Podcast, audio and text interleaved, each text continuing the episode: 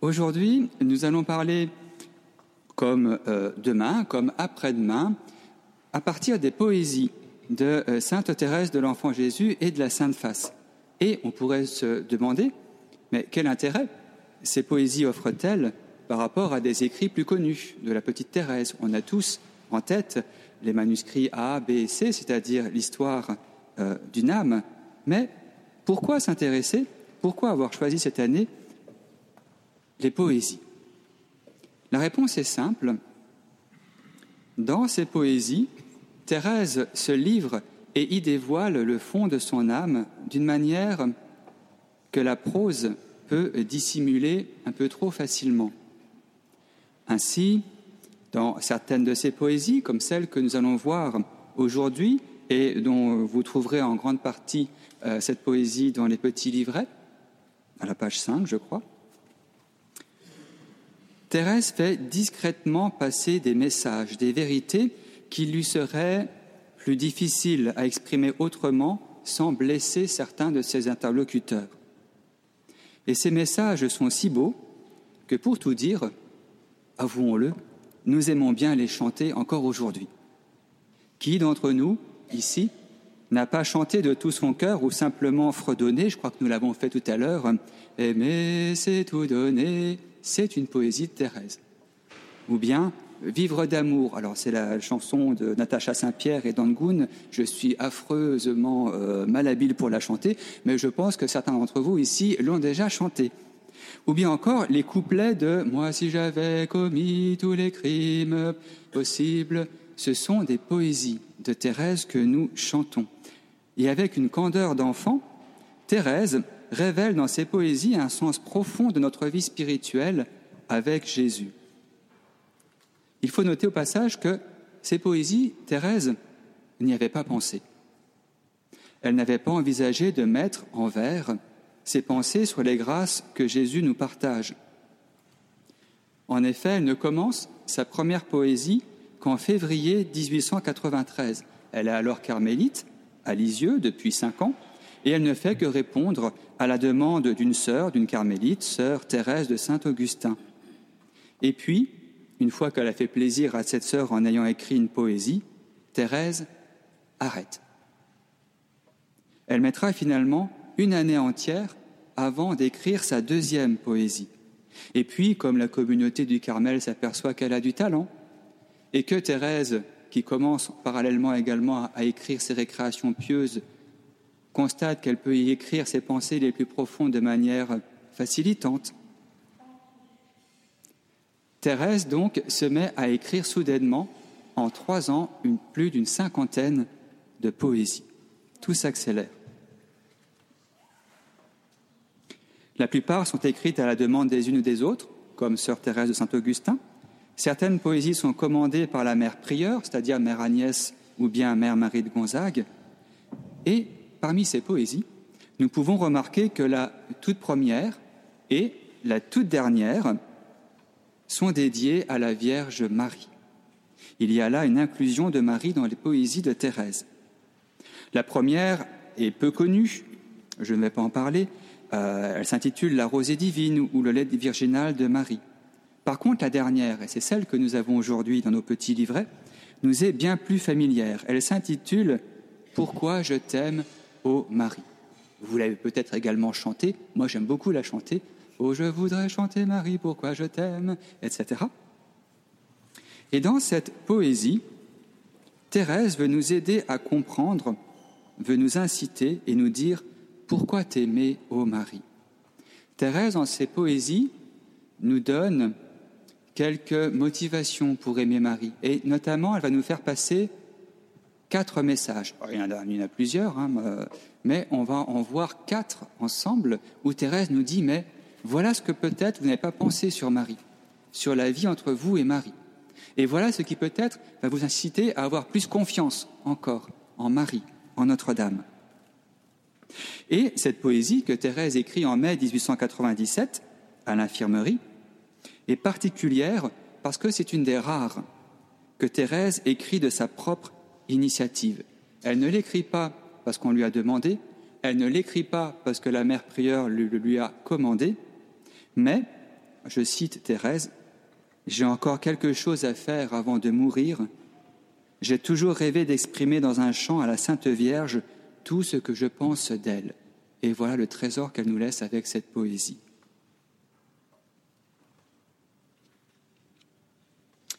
C'est que, à ce mois de mai 1897, Thérèse a un pressentiment. Elle perçoit dans l'intime de son cœur qu'il ne lui reste plus que quelques mois à vivre et que la providence divine s'apprête à faire en sorte que ses écrits soient publiés après sa mort prochaine. Et justement, Thérèse considère que cette poésie, « Pourquoi je t'aime, ô Marie », fait partie intégrante de l'œuvre bien importante qui se prépare. L'œuvre bien importante, c'est une expression de Thérèse, c'est pas moi. Mais avant de voir quels sont ces points, ces quatre messages que Thérèse veut nous faire passer, je voudrais relever avec vous combien il est important de se souvenir du fait que la Vierge Marie aura été bien présente dans la vie de Thérèse et combien elle aura été un puissant soutien dans ses difficultés. Aussi, nous allons voir deux parties. La première, la Vierge Marie dans la vie de Thérèse, je vais passer assez rapidement, et dans la deuxième partie, nous verrons ensemble ces quatre messages que Thérèse nous donne pour nous inciter à mieux aimer, à plus nous abandonner dans les mains maternelles de la Vierge Marie. Le premier point, Marie et Thérèse. Nous sommes le 3 janvier 1897 à Alençon. Thérèse Martin naît. Elle se situe dans une famille où Marie, la Sainte Vierge, est déjà bien vénérée. Elle est déjà très présente dans la vie à la maison. Sa maman, c'est-à-dire Zélie, est une femme travailleuse, parfois mélancolique, ce qui l'empêchera pas de devenir bien heureuse, et je l'espère sainte. D'ailleurs, elle est sainte, ça tombe bien, excusez-moi. Sa mère, donc Zélie, est une femme travailleuse et parfois mélancolique. Elle prie régulièrement le chapelet. Elle s'appuiera beaucoup sur cette prière et sur sa confiance en la Vierge lors de sa dernière maladie, puisque vous le savez, elle aura un cancer du sein qui finira par l'emporter à l'âge de 45 ans, le 28 août 1877. Donc la maman de Thérèse est déjà familière de la Vierge Marie. Le papa, Louis. Louis, c'est un homme droit, parfois un peu idéaliste, et il avait accepté un beau cadeau offert par une de ses amies, mademoiselle Félicité Baudouin. Il s'agit d'une statue de la Vierge de l'Annonciation, une copie d'une statue de la Vierge de l'Annonciation qui se trouvait à l'église Saint-Sulpice de Paris. C'est une statue assez imposante. Elle mesure 88 cm de haut, elle est en plâtre avec du vernis blanc. Louis l'avait d'abord installée dans le jardin du pavillon. Vous le savez peut-être, elle nous est plus connue aujourd'hui sous le titre de Vierge du Sourire. Et quand Louis et Zélie se marient ensemble, la statue sera rapatriée, elle ne sera plus dans le jardin du pavillon, mais elle sera rapatriée dans la maison familiale, rue du Pont-Neuf, dans un coin prière, c'est comme ça qu'on appellerait ce coin aujourd'hui, où la Sainte Vierge est accueillie avec les honneurs, la famille se retrouvant ensemble sous son regard et sous sa protection chaque soir. Chaque soir pour un temps de prière qui vient conclure des journées bien remplies. Le foyer commence sa journée avec la messe. La journée est bien remplie par les activités professionnelles de Louis et de Zélie. Les enfants ne chôment pas, mais le rituel, c'est que, à chaque fin de journée, toute la famille se retrouve ensemble pour prier au pied de la statue de la Vierge de l'Annonciation, de la Vierge du Sourire à venir. Et dans son enfance, Thérèse bénéficiera de grandes grâces de la part de Marie. Nous pouvons bien sûr évoquer sa guérison. Le dimanche 13 mai 1883, d'ailleurs je viens de voir qu'il figure, et c'est heureux, dans le livret que vous pouvez avoir à vos côtés. Thérèse donc bénéficiera de grandes grâces, en particulier ce dimanche 13 mai 1883, quand la Vierge Marie vient guérir Thérèse alors qu'elle est alitée, qu'elle est souffrante, qu'elle ne peut à peine sortir de sa chambre. Ce jour-là, au témoignage de sa sœur aînée, Thérèse est alitée, elle fait une crise d'angoisse plus importante que d'habitude, elle se met à crier, à hurler, les trois filles qui sont dans la maison montent dans la chambre de Thérèse et Marie, la sœur aînée, voit Thérèse se redresser, regarder en direction de la statue de la Vierge de l'Annonciation, des larmes silencieuses coulent des joues de Thérèse, la grande sœur a compris, il s'est passé quelque chose, ce quelque chose vous le connaissez, je ne vais pas épiloguer. Il y a également après la grâce de Noël 1886, ce pèlerinage que Thérèse fait pour Rome, et vous le savez, lors de ce pèlerinage, elle vient ici à Paris, elle vient ici à notre place aujourd'hui, au pied de la statue de Notre-Dame des Victoires, ici, où elle reçoit une grâce de libération de ses scrupules dont elle souffrait depuis sa guérison. Je lis Thérèse, « La Sainte Vierge m'a fait sentir que c'était vraiment elle qui m'avait souri et qui m'avait guéri. J'ai compris qu'elle veillait sur moi, que j'étais son enfant. Aussi, je ne pouvais plus lui donner que le nom de « maman », car il me semblait encore plus tendre que celui de « mère ».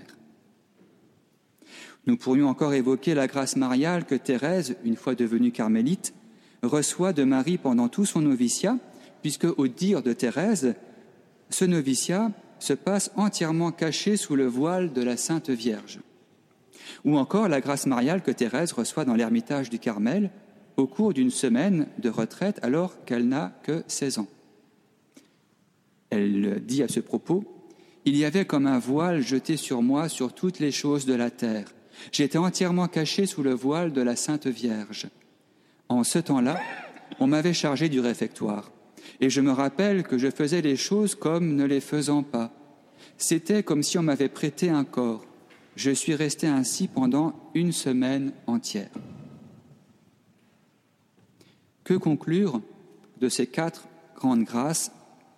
On peut l'avouer, on peut se le dire, ces grandes grâces qui sortent de l'ordinaire et que Thérèse a vécues avec la Sainte Vierge. Eh bien, pour la petite Thérèse, les raisons d'aimer Marie sont moins la conséquence de faveurs extraordinaires qu'elle a effectivement reçues d'elle, que la connaissance qu'elle a acquise de Marie quand elle lit ce qui la concerne dans l'Écriture, en particulier dans l'Évangile. Si vous prenez dans les livrets les strophes 1 et 2 de sa prière « Pourquoi je t'aime, ô Marie ?» Thérèse écrit dans la strophe 1 « Oh, je voudrais chanter, Marie, pourquoi je t'aime » et elle se l'explique en strophe 2 en écrivant « En méditant ta vie dans le Saint Évangile, j'ose te regarder et me rapprocher de toi. » C'est-à-dire que Thérèse approfondit sa connaissance intime de Marie dans l'Évangile, grâce à l'Évangile. Elle souligne son intimité. Elle comprend son intimité avec Marie dans ce que l'Évangile lui révèle de Marie. C'est le premier message de Thérèse. C'est donc ma deuxième partie, ces quatre messages. Ce premier message, c'est que pour Thérèse, l'Écriture, la Bible, la parole de Dieu, est très importante pour construire notre vie spirituelle. Thérèse préfère comprendre qui est Marie. Thérèse préfère comprendre ce qu'elle vit avec Marie en cherchant ce qui est dit de Marie dans les Écritures, plutôt qu'en se basant sur les grâces extraordinaires qu'elle reçoit de Marie. Dans la strophe 15, qui ne figure pas dans les livrets parce qu'on ne pouvait pas tout mettre, Thérèse écrit « L'Évangile m'apprend et mon cœur me révèle ».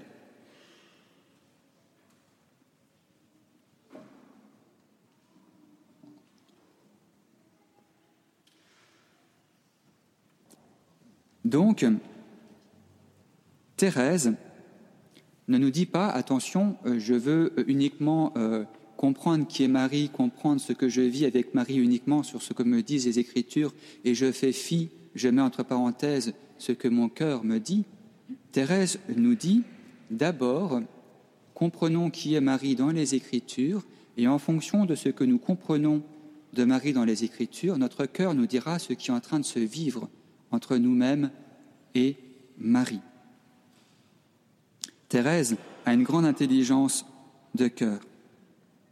Et une fois que l'Évangile lui a appris au cours de sa méditation personnelle ou au cours de l'écoute d'un enseignement biblique quelque chose du mystère de Marie, alors, et alors seulement, son cœur lui révèle que ce mystère est vrai car elle a pu en expérimenter un petit quelque chose dans sa vie. Thérèse n'étouffe pas la voix de son cœur, mais elle vérifie si cela donne sens à sa vie.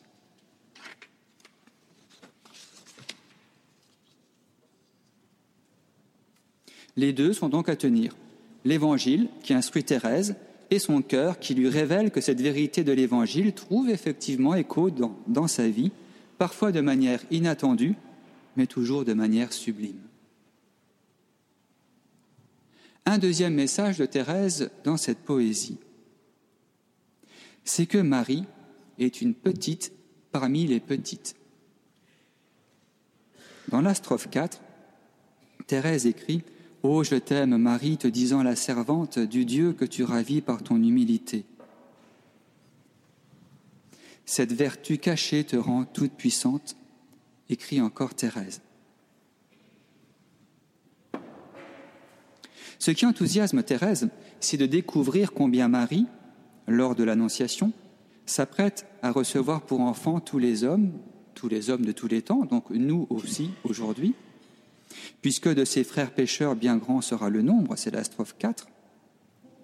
Et justement, Thérèse nous dit que ceux qui se reconnaissent pécheurs ont en Marie un refuge. Les enfants de Marie ne sont pas des gens qui se suffisent à eux-mêmes. Les enfants de Marie sont des pécheurs qui souhaitent progresser sur le chemin de la sainteté, mais ce ne sont pas des enfants qui se suffisent à eux-mêmes. Ce sont des petits. Ce sont des petits parce qu'ils trouvent leur force, parce qu'ils se sentent sans force pour faire de grandes choses devant les hommes. Ce sont des petits aussi, au sens où bien souvent, ils n'ont pas le droit à la parole. Thérèse insiste beaucoup sur ce point dans sa poésie. Écoutons-la, c'est la strophe 5. « Je ne tremble pas en voyant ma faiblesse, le trésor de la mère appartient à l'enfant. » Thérèse nous dit qu'en se reconnaissant faible, en se reconnaissant petit, comme elle-même, Thérèse, se reconnaissait faible, eh bien le petit se trouve dans la même situation que Marie lors de l'incarnation du Verbe. Pourquoi ?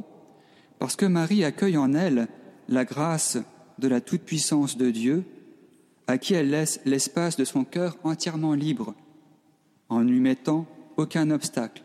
Elle fait entièrement confiance en Dieu, elle croit sans défaillir, ce qui ne veut pas dire que ce sera facile, mais elle croit que Dieu sait bien mieux qu'elle ce qui est bien pour elle.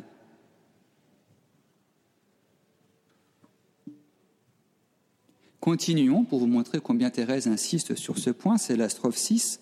« Ô reine des élus, l'étroit chemin du ciel, tu l'as rendu visible en pratiquant toujours les plus humbles vertus. » Oui, Marie est humble. Elle a pratiqué d'humbles vertus, elle a accompli d'humbles pratiques. Aussi, rajoute Thérèse, « Auprès de toi, Marie, j'aime à rester petite. » Thérèse se rend compte, et on peut s'en rendre compte avec elle, qu'en fait, Marie n'a rien fait d'extraordinaire aux yeux du monde. A-t-elle été une femme notable du village de Nazareth ? Non. A-t-elle soulevé la foule des disciples pour les exhorter à suivre son fils ? Non. A-t-elle été, en quelque sorte, premier ministre des apôtres lors de la Pentecôte ? Non. Au contraire. « Oh, que j'aime, Marie, ton éloquent silence. Pour moi, c'est un concert doux et mélodieux, qui me dit la grandeur et la toute-puissance d'une âme qui n'attend son secours que des cieux. » Les petits qui restent silencieux, mais qui attendent leur secours comme venant des cieux, voilà à qui ressemble Marie. Voilà ce qui rend Marie proche de nous. Et voilà ce message, ce deuxième message de Marie pour nous. Marie fait partie de ces petits qui n'ont pas voix au chapitre, au milieu des hommes. Elle fait partie de ces petits qui ne laissent aucune trace dans les livres de l'histoire des hommes. Et pourtant, aux yeux de Dieu, aux yeux des anges, aux yeux des élus qui nous précèdent dans le royaume céleste, ce sont bien les petits qui ont les premiers rôles, à l'image de Marie. Quand le ciel regarde l'histoire de l'humanité, l'héroïne principale, vous pouvez en être sûr, par qui toute l'histoire des hommes a été bouleversée, c'est Marie de Nazareth. Un troisième message que Thérèse écrit avec beaucoup d'audace dans sa strophe 22.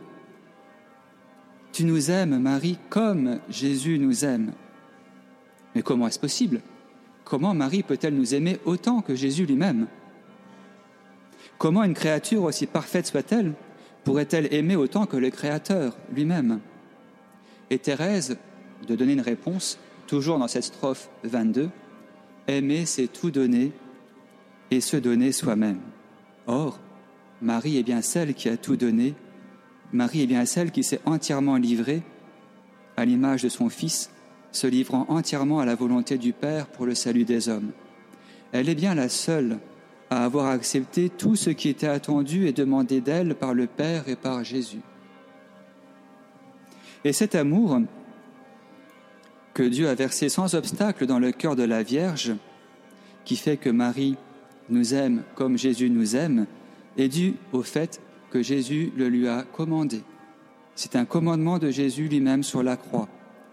Quand Jésus crucifié dit à sa mère « Femme, voici ton fils », alors Marie, à travers Jean le disciple, Jean l'apôtre, nous reçoit tous et toutes comme étant ses propres enfants. Thérèse l'écrit dans son strophe 22 « Refuge des pécheurs, c'est à toi qu'il nous laisse quand il quitte la croix pour nous attendre au ciel. »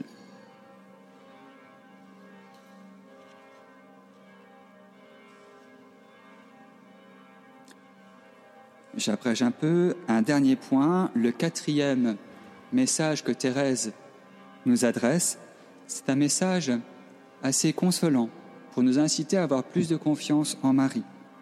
C'est que pour Thérèse, il y a une place de choix qui est réservée au ciel pour ceux qui auront souffert sur la terre. C'est la strophe 25 que vous avez aussi, je crois, la dernière strophe. « Avec toi, j'ai souffert et je veux maintenant chanter sur tes genoux, Marie, pourquoi je t'aime. » Et nous pouvons déceler dans cette petite parole le petit côté espiègle de Thérèse. Vous savez, Thérèse était enjouée et elle savait se montrer espiègle au témoignage même de Mère Marie de Gonzague et de ses sœurs. Et pour finir sa poésie, je ne sais pas si vous l'avez remarqué, elle glisse une expression très rare dans ses écrits. Je veux maintenant, je demande au ciel d'exaucer ma prière, mon désir. C'est très rare dans les écrits de Thérèse. Dans ses écrits, Thérèse veut faire la joie de Jésus, elle veut accomplir sa volonté, elle veut lui faire plaisir, mais elle ne veut pas accomplir sa volonté à elle, à Thérèse. Elle veut passer son ciel à faire du bien sur la terre selon la volonté du Père lui-même. Toujours, elle se garde de dire à Jésus ce qu'elle doit faire, sauf ici.